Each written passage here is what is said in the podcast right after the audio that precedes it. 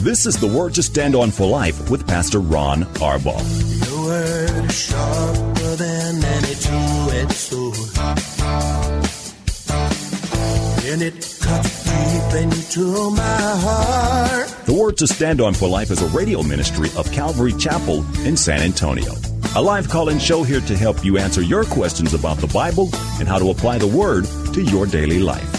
For more information on Calvary Chapel, visit our website, CalvarySA.com. Get your Bible questions ready and call in now to 210-340-9585. It's The Word to Stand On for Life with Pastor Ron Arbaugh. I need the Word to stand on.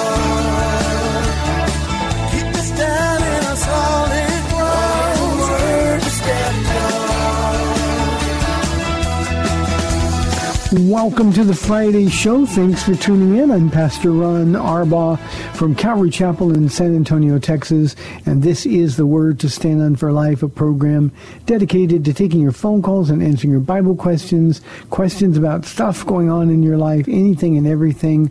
All you have to do is call us. You can dial 210-340-9585. That's 340-9585. If you're outside the local San Antonio area, you can call toll-free at 877-630-KSLR. Numerically, that's 630-5757. You can email questions to us by emailing questions at CalvarySA.com. Or you can use our free Calvary Chapel mobile app. If you're driving in your car, the safest way to call, especially with our wet streets today, is to use the free KSLR mobile app. Just hit the Call Now banner at the top of your screen. Everything else can be hands-free. You'll be connected directly to our studio producer. We'd love to have your calls. Hey, quick programming note. We will not be live on Monday in honor of the Labor Day holiday. It will be a pre-recorded broadcast. So keep that in mind. And then, Lord willing, we'll be back Tuesday live at 4 o'clock as we always are. So that's just for this coming Monday. And look forward to seeing you again on Tuesday. Let's see if we can end the week with some good calls and questions. Let me start with an anonymous question. He or she says, Romans 8:1 says there's no condemnation. Why do I feel condemned when I deliberately sin?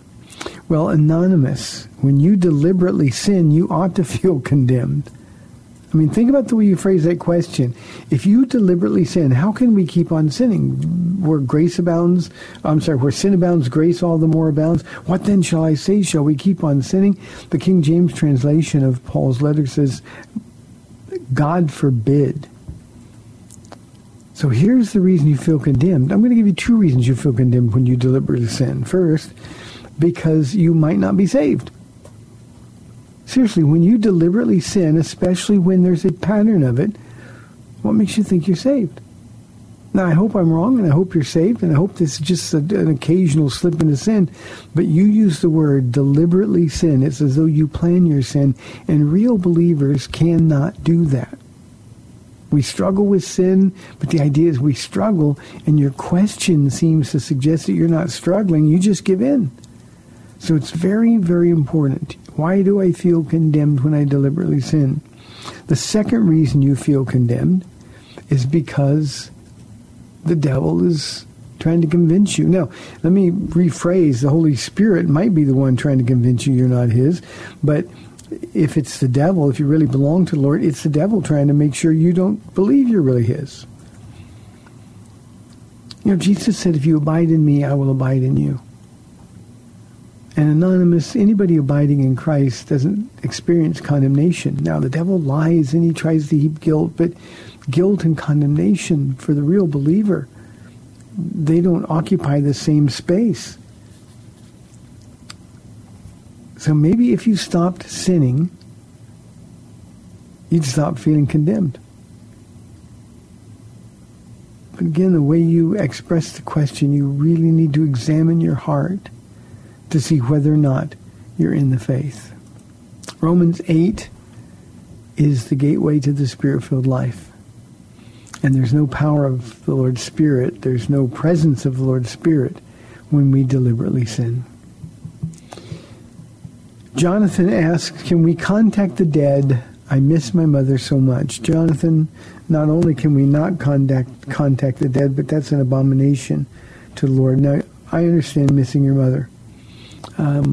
We Christians, we grieve, but we grieve like those, or we don't grieve like those with no hope. We grieve because we have hope. And let me explain to you, Jonathan, that your mother, as a believer, and I'm assuming she is, if your mother is a believer, she's in the presence of glory. Now, missing her is still a given, but you don't need her because you've got her Jesus. And right now, if she had one thing that she could say to you, it would be, no, it's Jesus. It's Jesus. So, Jonathan, we cannot contact the dead. To seek familiar spirits is forbidden by God. Not only that, but assuming that you were able to contact your mother, would you really want to disrupt her time in the presence of Jesus to talk to her? So think about her rather than thinking about yourself. And you can talk to the one in whose presence she is. I think sometimes, Jonathan, we get our priorities all wrong. If you would talk to Jesus as much as you want to talk to your mother, you'd understand what I'm talking about at a depth that you never dreamed possible. Jesus died, he didn't stay dead. And because he didn't, your mother died, she didn't stay dead. And that same thing will happen to you. As a believer, that same thing will happen to you. That's why we focus on Jesus. So please don't contact the dead. I understand, as I said, missing your mother. But Jesus is the source of comfort. He understands us, Jonathan. He gets us. And he understands your pain and your loneliness. And he loves you, but you see, only he can fill that loneliness. Here is a question from Wendy. She said, do you think believers will have children in the millennium? Wendy, not believers who are raptured. Now, there will be believers who are converted during the millennium, and they, of course, will have children. But you and I, we will have our glorified physical resurrected bodies, just like Jesus's, except for the wounds. And in heaven, where we will be 7 years prior to the millennial reign kicking off. It said that we'll neither be married nor given in marriage in heaven. That means Paula and I won't be married to each other. We'll both be married to Jesus. He's going to make her hang around with me, but our affection is going to be set on Jesus. Now, the wonderful thing about that, Wendy, is that we'll actually love one another more than we ever dreamed possible, with a purity and a selflessness that we can't understand until we rid ourselves of these sinful bodies. So in our new flesh and blood bodies, there will be no marriage. We will not be procreating and having children in the millennium, and yet we will rule and reign with Jesus over billions upon billions of Christians who are having children, people who are having children, and what form that'll take, the Bible isn't clear, but for raptured believers who return to earth with Jesus to establish his millennial kingdom, there'll be no marriage and no babies for us, while the rest of the world in their flesh and blood bodies will continue to do that. Thank you, Wendy. I've never been asked that question before. I've asked the question if we'd be married in heaven or married in the millennium, but it's the first time about kids. 340-9585. This program is only as interesting as your calls and questions. Here's a question from Jack. He says, I saw on YouTube that a Baptist church in California has been fined more than $50,000 for having their church open, and they face even more fines. How can we stop this? Jack, I looked for I searched YouTube to find out if I could see it, and I think the fines are pending, and they're threatened to be enforced. But you're right; they have levied fines, and they continue to do it. I talked about John MacArthur in response to questions last week. And we know that the local government now, it's first the state, now the local government, is making him an object of their wrath and trying to intimidate him. But the only way we can stop it is to pray for him.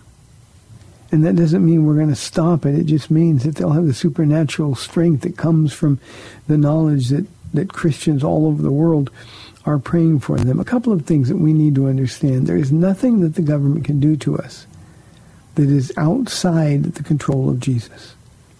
He said the gates of hell will not prevail against his church. And make no mistake, the gates of hell are advancing. But we have to rest in the comfort by faith of knowing that Jesus is the one who's got his church.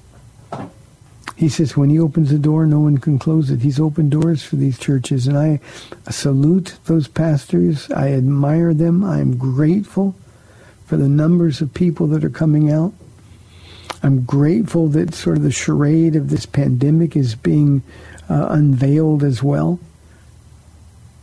And we need to get back to a place where we understand that a Christian's place is in the church.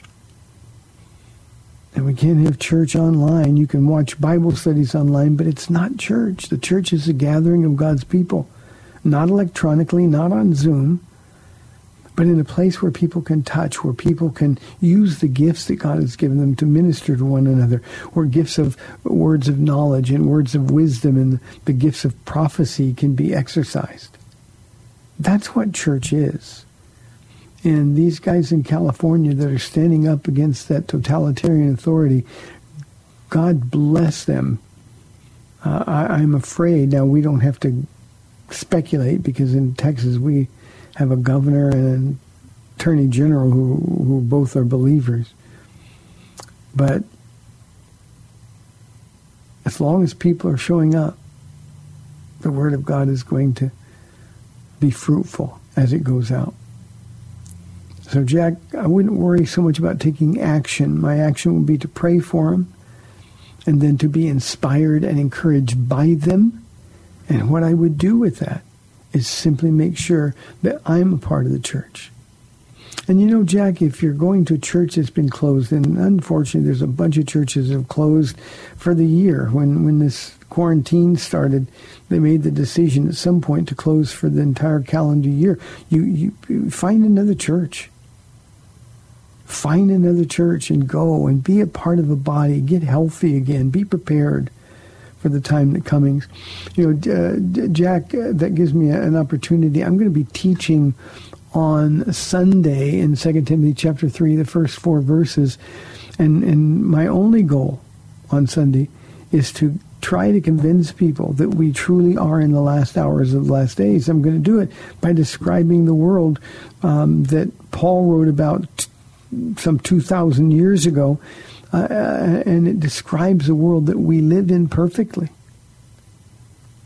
And all of us, we need to be ready for persecution. We need to understand that it's in times when they try to stop us that the Spirit of God will open doors.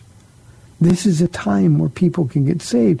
And make no mistake, the devil doesn't want people to get saved. He is behind all of these authorities that are trying to shut churches down. And it has been a tragedy, a church-wide, church in general tragedy, that we have been so compliant that we've let them take away these rights. And all you can do, Jack, all I can do is individually keep doing what God has called us to do. We need to be like Peter and John and the others when they were told, you must not preach in this name. And they said to him, well, you decide for yourself, is it right for us to do what's right in the sight of men or in the sight of God? And that rhetorical question needed no answer. Well, in the same way, we've got to be focused on doing what's right in the sight of God. That's our biblical command. And so, Jack, You pray for those people that are exercising courage and faith. But at the same time, make sure you're doing it, following their example as they follow the example of Christ. You know, as any of you who've been listening on a regular basis know, we've been getting a lot of questions the last 3 or 4 weeks about these kinds of issues. And I never would have believed that the church, men and women that I really believe were mature Christians, strong believers, it never would have occurred to me that we would have folded our tent. And that's exactly what we've done. Now, not everybody, of course, I'm speaking generally. But there are people who will never go back into a church even though they were regular attenders. Whether it's fear, whether it's a lack of courage, who knows? But we've got to be focused on doing what God has called us to do. I was thinking this morning, Jack, when I was walking with the Lord, I was thinking about all the people that were serving in their churches before this quarantine started, who no longer have an outlet for the gifts of the Spirit. I was thinking about the ministries. We have had, I'm sure every church has had, a bunch of people that signed a commitment. And when I say signed a commitment, we don't actually have them sign it, but you understand what I mean. They said that God's called them to do this ministry or that ministry. And we've had people here at our church. We've had people who are no longer keeping those commitments because they're afraid of coronavirus. I'm not talking about people who are in high-risk groups. Please understand that. There are some people that we don't want them here. Now, there are some people that shouldn't be here that we can't keep away, and I'm not going to tell them they can't come. They understand they need to be in the body. But I'm talking about people who stopped coming just because they're afraid that they might catch the virus. And though they made a commitment to God to serve, children's ministry, all over the churches, at least in San Antonio that I'm aware of, children's ministries have been severely diluted. I mean, we're still having children's ministry on Sunday, but tonight, Wednesday night, our Bible studies on Monday night for the men and the women. The people who were serving in those ministries, who are they serving now? And it truly is tragic. And it's causing people to go more and more alone. And the enemy is pounding. There's strength in numbers. We need the church. We need each other. Jack, thanks for the question and the opportunity for me to editorialize just a little bit. Here's another anonymous question I'd forgotten I got. How long will we have to wear the masks in church? I wonder if that's somebody from our church. I hope not very much longer. You know, the masks don't do any good. They just make us feel like we're doing something. They don't stop the spread of this virus. But we make that sacrifice, and as uncomfortable as it is, we make that sacrifice. It's not asking much, I think, of the Lord, so we do it. I'm wearing a mask. Every time I put a mask on, my nose starts running. With other people at the church, they instantly get headaches. They can't concentrate. I have one lady who can't even see straight because of the mask. And, you know, we got to kind of soldier through all that stuff because we, too, need to be in the body of Christ. So I don't know, Anonymous. I had somebody ask me today, how much longer is this COVID stuff going to go on? Are we ever going to get back to normal? I don't think we'll ever get back to normal, but nobody knows how long this stuff is going to go on. I have a sneaking suspicion that it's all going to go away after the presidential election, which would make us all the more fools if that's the case. But I don't know how much longer. Anonymous, I'm still trying to struggle with my gym wants me to wear a mask while I'm working out. And that makes me almost want to pass out, so I've not been able to do that. 340-9585. Phones are quiet on this wet Friday. We love your calls. Here is a question from Dale. Why do Christians honor the Sabbath the Pope established instead of the one God established? Dale, your question reeks of ignorance in terms of the history of the church. The Pope established Sunday as the Sabbath? I don't know if we ever read that. All you have to do is look at your Bible. The first day of the week was established as the day that Christians got together in the first century because that's what the apostles did. It has nothing to do with the Pope. You need to get off the internet and stop reading conspiracy theories. The Sabbath, the Jewish Sabbath, the seventh day was a picture of our Sabbath rest in Christ. Hebrews is very clear about that. Colossians mentions it. But worship was established, corporate worship was established on Sunday from the very beginning in honor of the resurrection. 8 is the number of new beginnings. The old is gone. The Jewish law, the commandments are gone. And the new has come. Well, what's the new? We celebrate the power of the Spirit. We celebrate the resurrection of Jesus Christ. And we celebrate it because we want to honor Him. And Dale, having said that, you know, you can worship God on Saturday if you want. Paul writes to Colossians and says every day is a day for worship. So just worship, but stop with the conspiracy theories and the bad church history. The Pope didn't establish anything. The church in Rome wasn't even the official church of the world until 313 AD when Augustine declared that it was the official religion of Rome, and it's kind of been there ever since. But you see, we're not under the control of Rome. So honor whatever day you want, but get your facts right. It's sort of dishonoring when Christians repeat this kind of nonsense. Another anonymous question. Should Christians take the vaccine that is being produced for COVID? I don't know. I'm not a doctor.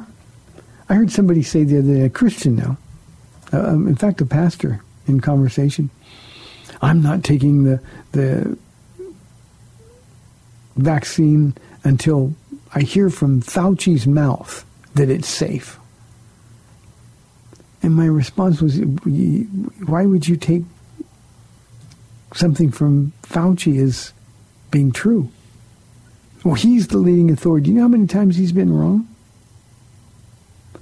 Now, if, as I suspect, the root of this question is people saying, and I've had this question already this week, is taking the if we take the vaccine, is it taking the mark of the beast? Just throw away all that stuff. You know, one of the terrible things about quarantine is we all have way too much time. Instead of studying God's Word, we're on the internet reading silliness. So should Christians take the vaccine? Probably we should. If we wear masks just for the appearance of doing something, and an approved vaccine comes along, why wouldn't we want to take it? I don't understand where most of us anyway, overwhelmingly most of us, we take vaccinations for all kinds of illnesses.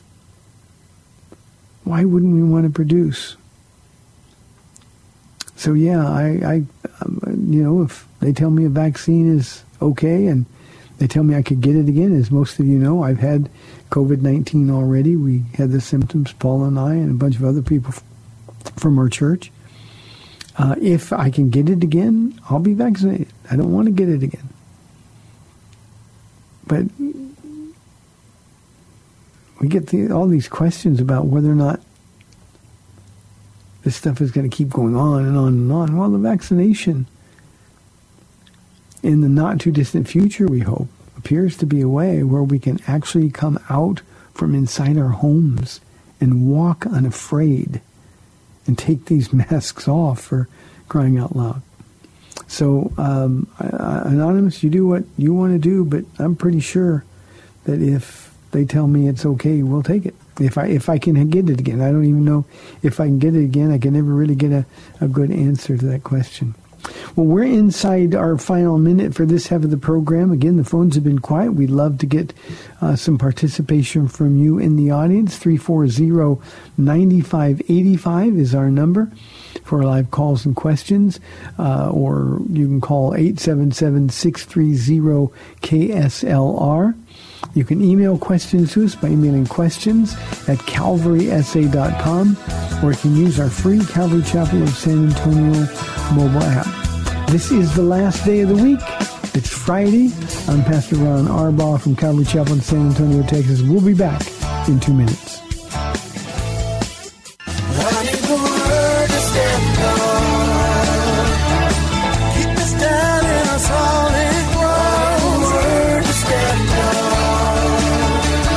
Welcome back to the Word to Stand On for Life. We're taking your calls at 340-9585 or toll-free 877-630-KSLR. Now, here's Pastor Ron Arbaugh.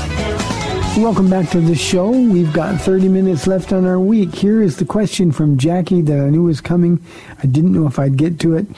Pastor Ron, if there's no marriage in heaven, will married people even know each other or spend eternity together?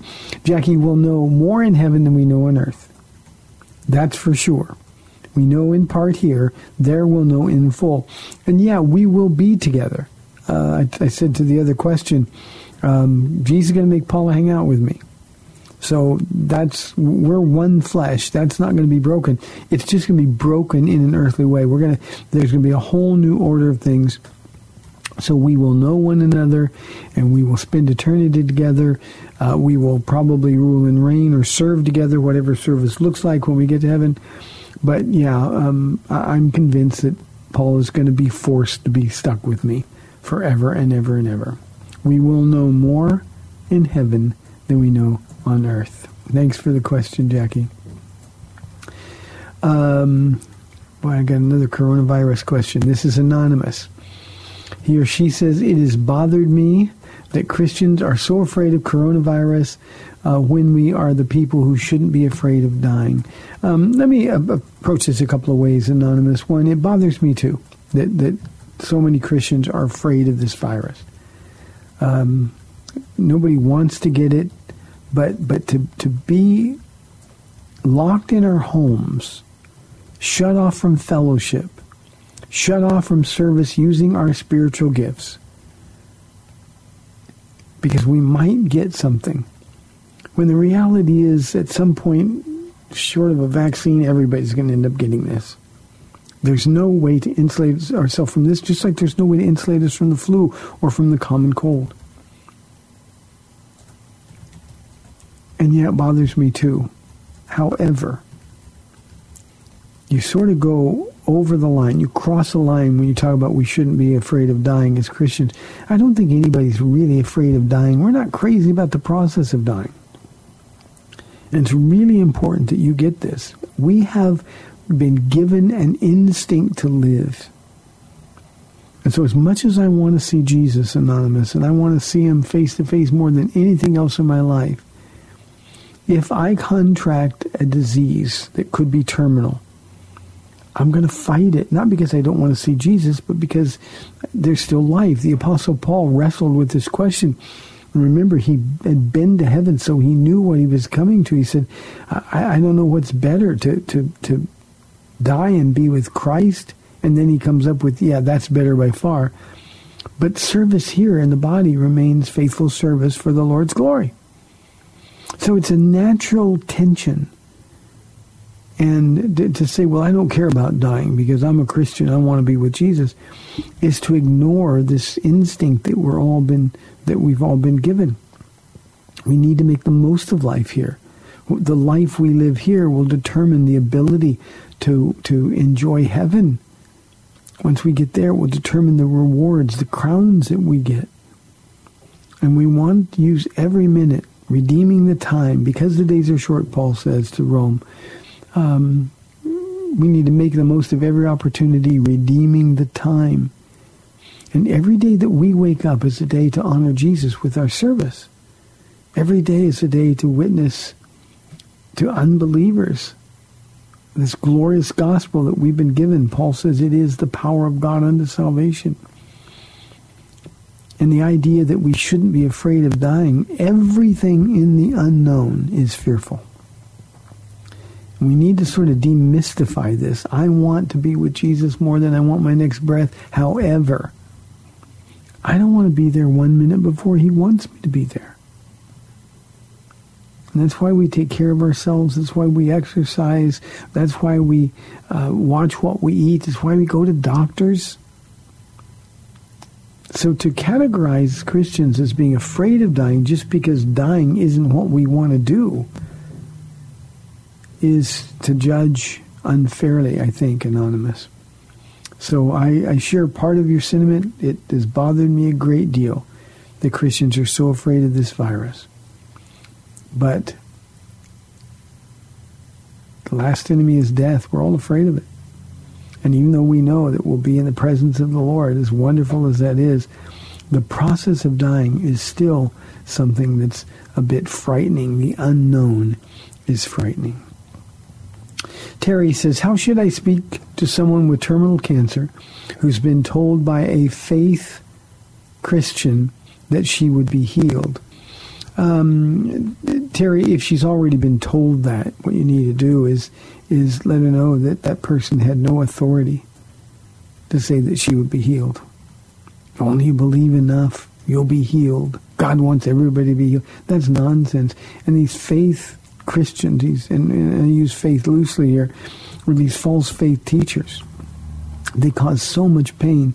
So please, Terry, very gently, but at the same time, firmly let her know that being healed isn't a promise that God has made. The only promise that we've been given that concerns healing is that we'll all be healed in Christ of the terminal disease of sin. But people in this world, we get sick, we struggle, we die. And so you need lovingly to let her know that the Apostle Paul suffered and died. Timothy suffered many illnesses. Epaphras was sick and almost died. Even Jesus didn't get what he asked his Father for. So Terry, be gentle, but tell her the truth. Tell her truth in love. Let her know that you'll be there with her. And you'll do everything you can to keep her in prayer. And you'll be praying for strength to handle the disease and the remedy. But tell her the truth in love.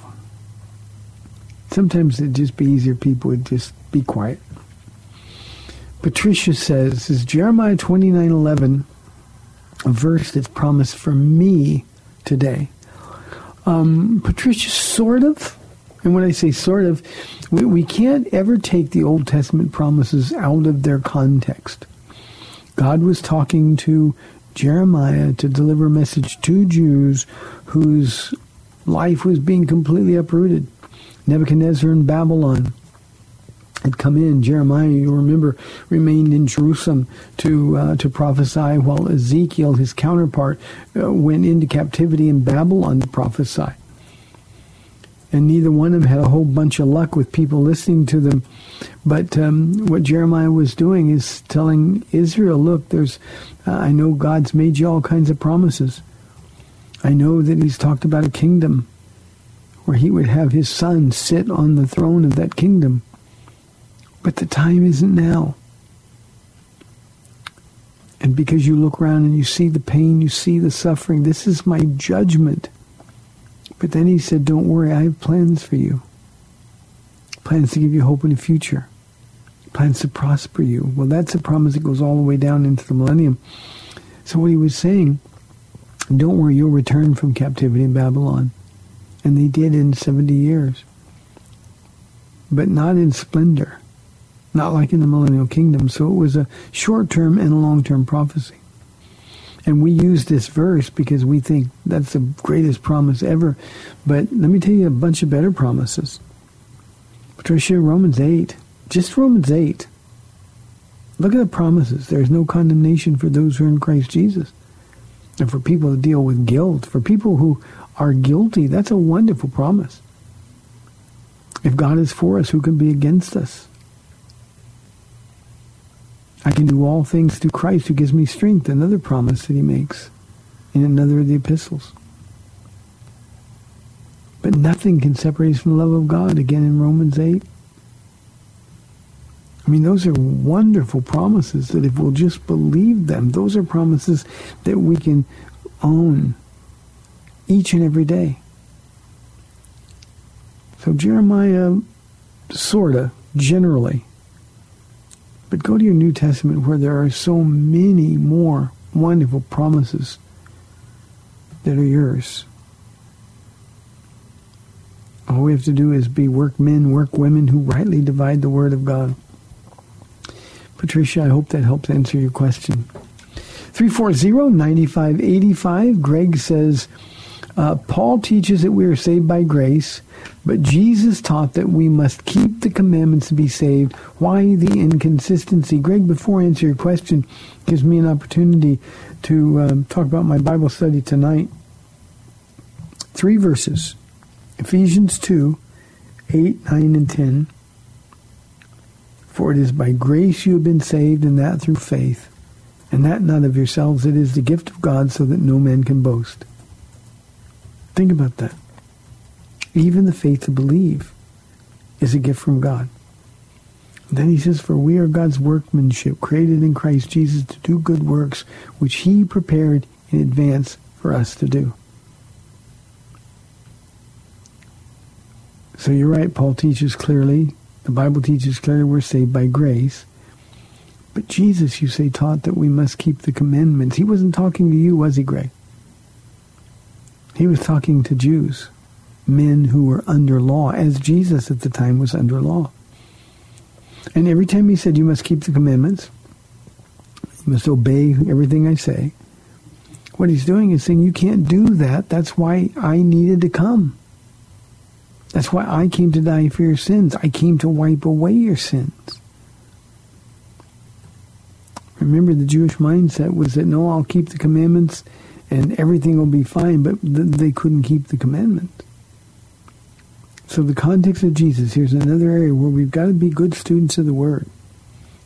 There's no way Jesus could contradict Paul, nor Paul could contradict Jesus, because both were working under the power of the Holy Spirit. So we are saved by grace. Now, when we who are saved by grace,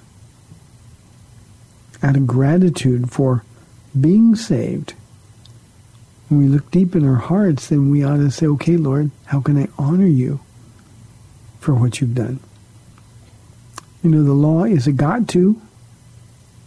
Serving Jesus is a get to. There's a world of difference between those two things. So we keep the commandments because we love God. I had a friend, a pastor in Oregon. He used to tell this story about how he would wash his dad's car. You know, it was one of his chores he had to do, and he just hated washing it, and he complained and grumbled the whole time he had to do it.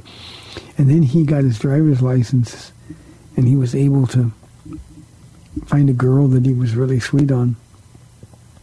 And so he asked her if she'd go on a date with him. She said yes. He already had his father's permission to use the car. And he said, when I washed that car before that date, that was an act of pure love. No complaining, no grumbling. I washed that car inside and out because I knew that I was going to have a date using that car. Well, that's sort of how we should serve the Lord. Out of gratitude, there's no labor. It's the labor of love. You know, work is work, but the labor of love is a labor of love. So, Greg, no inconsistency there at all. 2 different things, 2 different contexts. Good question. Jeff said, Pastor Ron, I heard one of your teachings where you said Jacob wrestled with Jesus, but the text says he wrestled with an angel, so which is true? Both of them are true. Jesus was wrestling with Jacob as the, not an, the angel of the Lord. And if you remember at the end of that wrestling match, he realized that God was in this place. The same thing is true in the passage where he fell asleep and saw angels ascending and descending on what is called Jacob's ladder. Surely God was in this place. So this was a pre-incarnate appearance of Jesus as the angel of the Lord. And we know that when the angel of the Lord accepts worship, it's Jesus. No other angel would accept worship.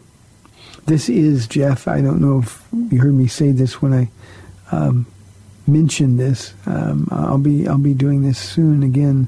Actually, I'm in chapter 20 of Genesis on Wednesday nights now. This is chapter 32. So it'll be a while, but this is one of my primary life verses.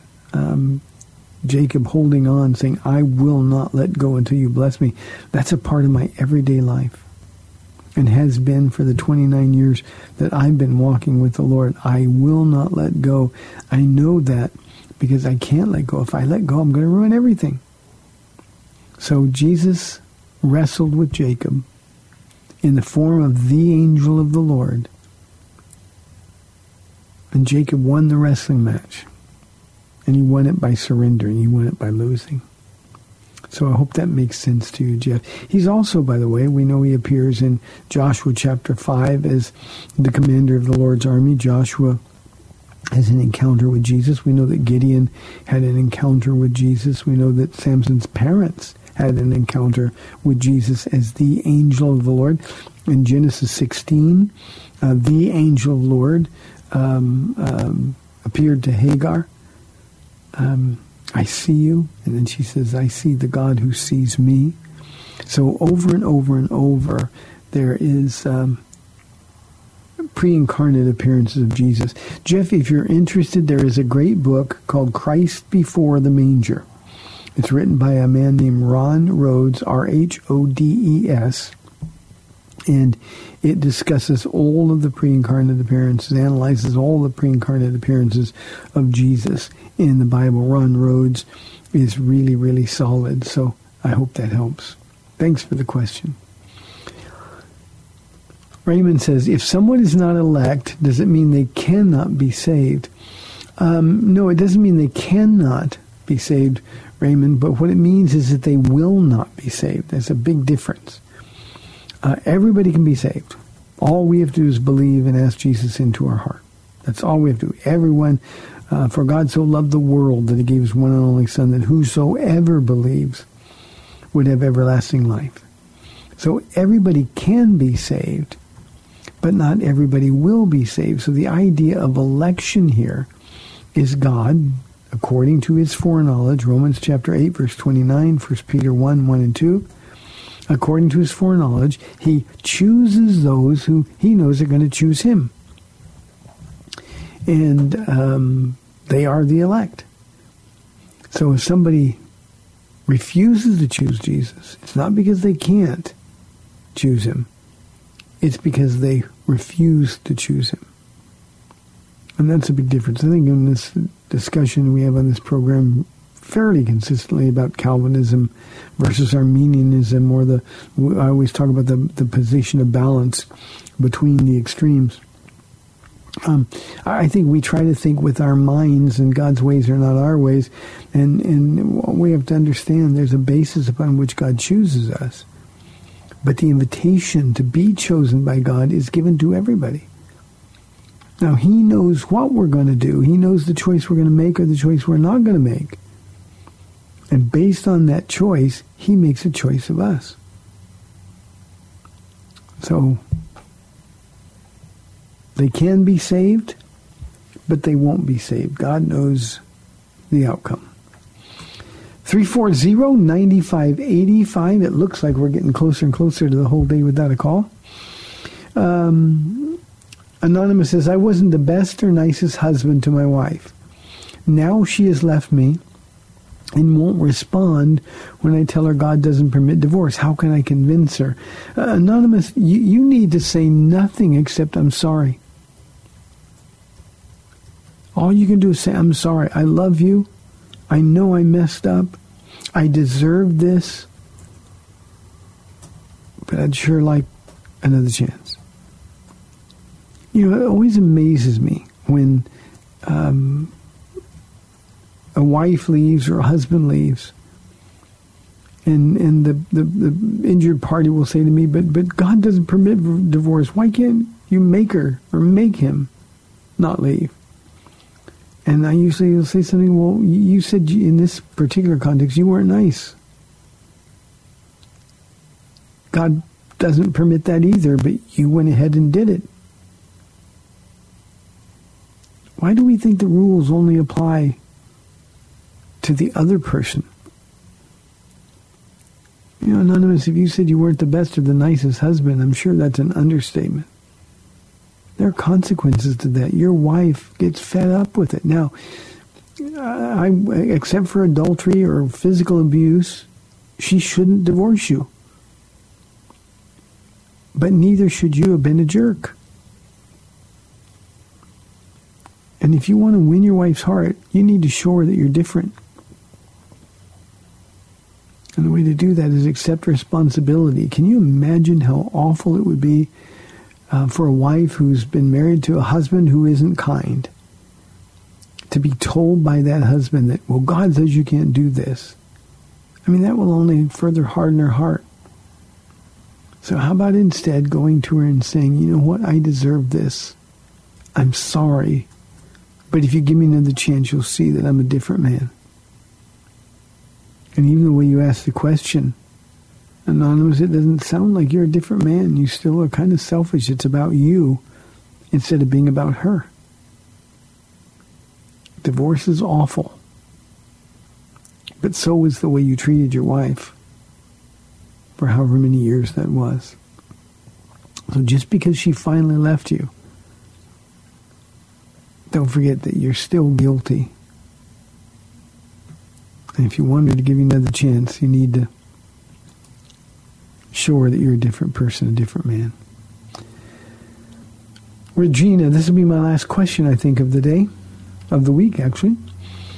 Regina says, the idea of a rapture seems impossible to me. What are your views on believers being caught up in the air suddenly to be with Jesus? You know, Regina, I really, really get this.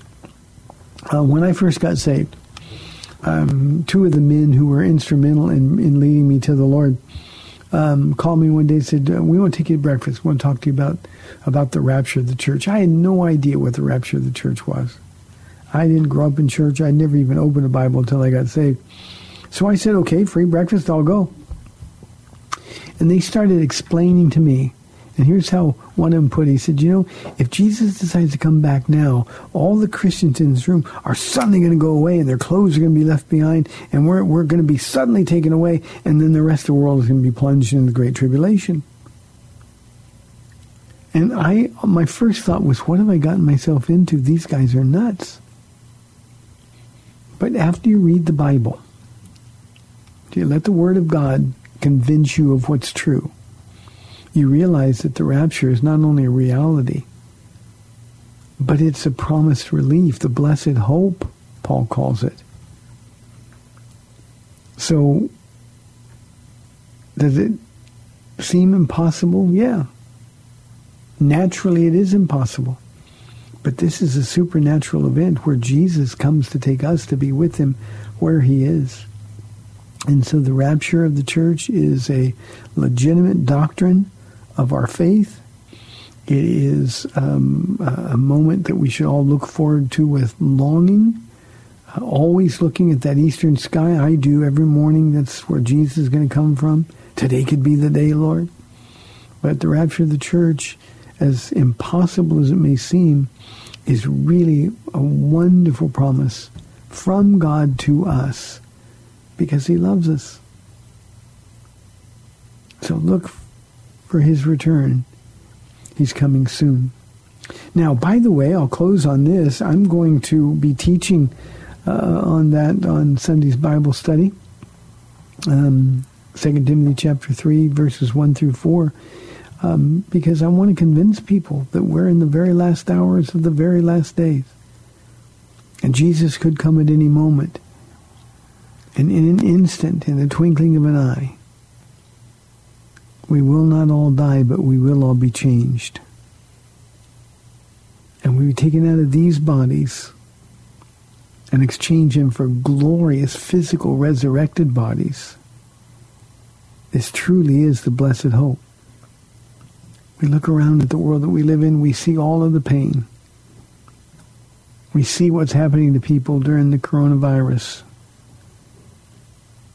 We see people literally deteriorating before our eyes, spiritually and mentally. You look around at all the pain, all the wickedness, and all we can think is, come, Lord Jesus, come quickly. And that's what he's promised to do us. So, Regina, it may seem impossible to you, but it's true. Read 1 Thessalonians chapter 4 and 5. Read 1 Corinthians chapter 15, beginning in verse 51. And wait for the Lord's return. Hey, a quick reminder, no live radio show on Monday. Have a great and safe holiday. May the Lord bless you and keep you. Get to church, Christians. We'll see you on Tuesday. Bye-bye. Thanks for spending this time with Calvary Chapel's The Word to Stand On for Life with Pastor Ron Arbaugh. The Word to Stand On for Life is on every weekday afternoon at 4, and Pastor Ron invites you to find out more about Calvary Chapel at CalvarySA.com. The Word to Stand On for Life was sponsored by Calvary Chapel of San Antonio.